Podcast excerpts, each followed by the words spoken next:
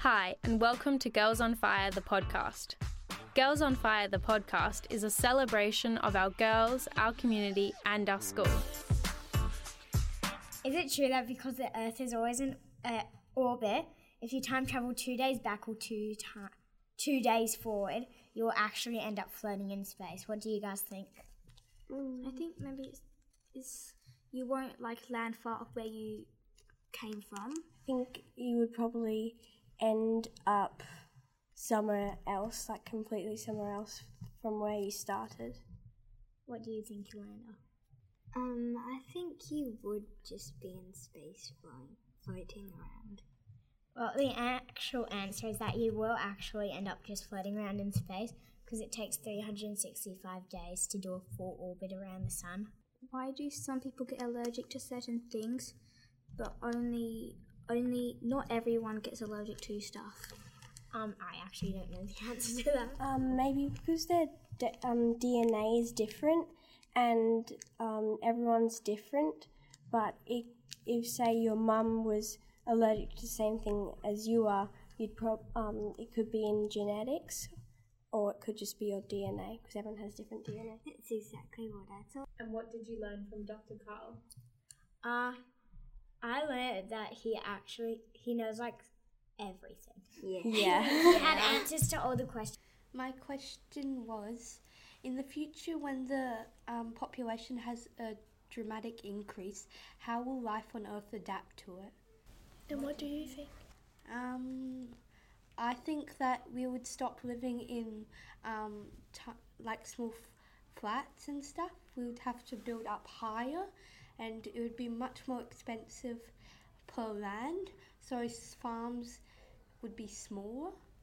I think it's good to ask questions because otherwise we don't know. We don't know anything about like anything in the world. So, my question to Dr. Karl was how does gravity work? And it's all about um, curvature in space time. So, basically, if you got a golf ball and rolled it across a trampoline, it would go in a straight line. Um, but if you put a bowling ball in the middle of the trampoline and then flick the golf ball, the golf ball would go inwards. Um, and that's basically how gravity works in space. Um, my question to Dr. Karl was how do chameleons get their pigments? And it's all about uh, their cells that are called chronocells that, um, They like open up and give the yeah, they colour. open up and then that's how they get the colour. Yeah. Um, my question to Dr. Karl was if sunscreen protects our skin from getting burnt, does the sunscreen get burnt?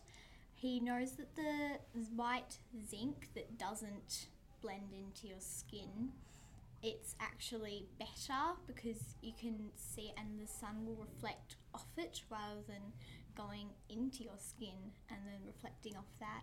And it's also got to do with the melanin in your body. If you have more melanin, then you will probably more likely not get that burnt. And if you have less melanin, and you'll probably get more burnt. Um, my question would have been um, if we can't see air, can fish see the water around them? Or like the surface of the water?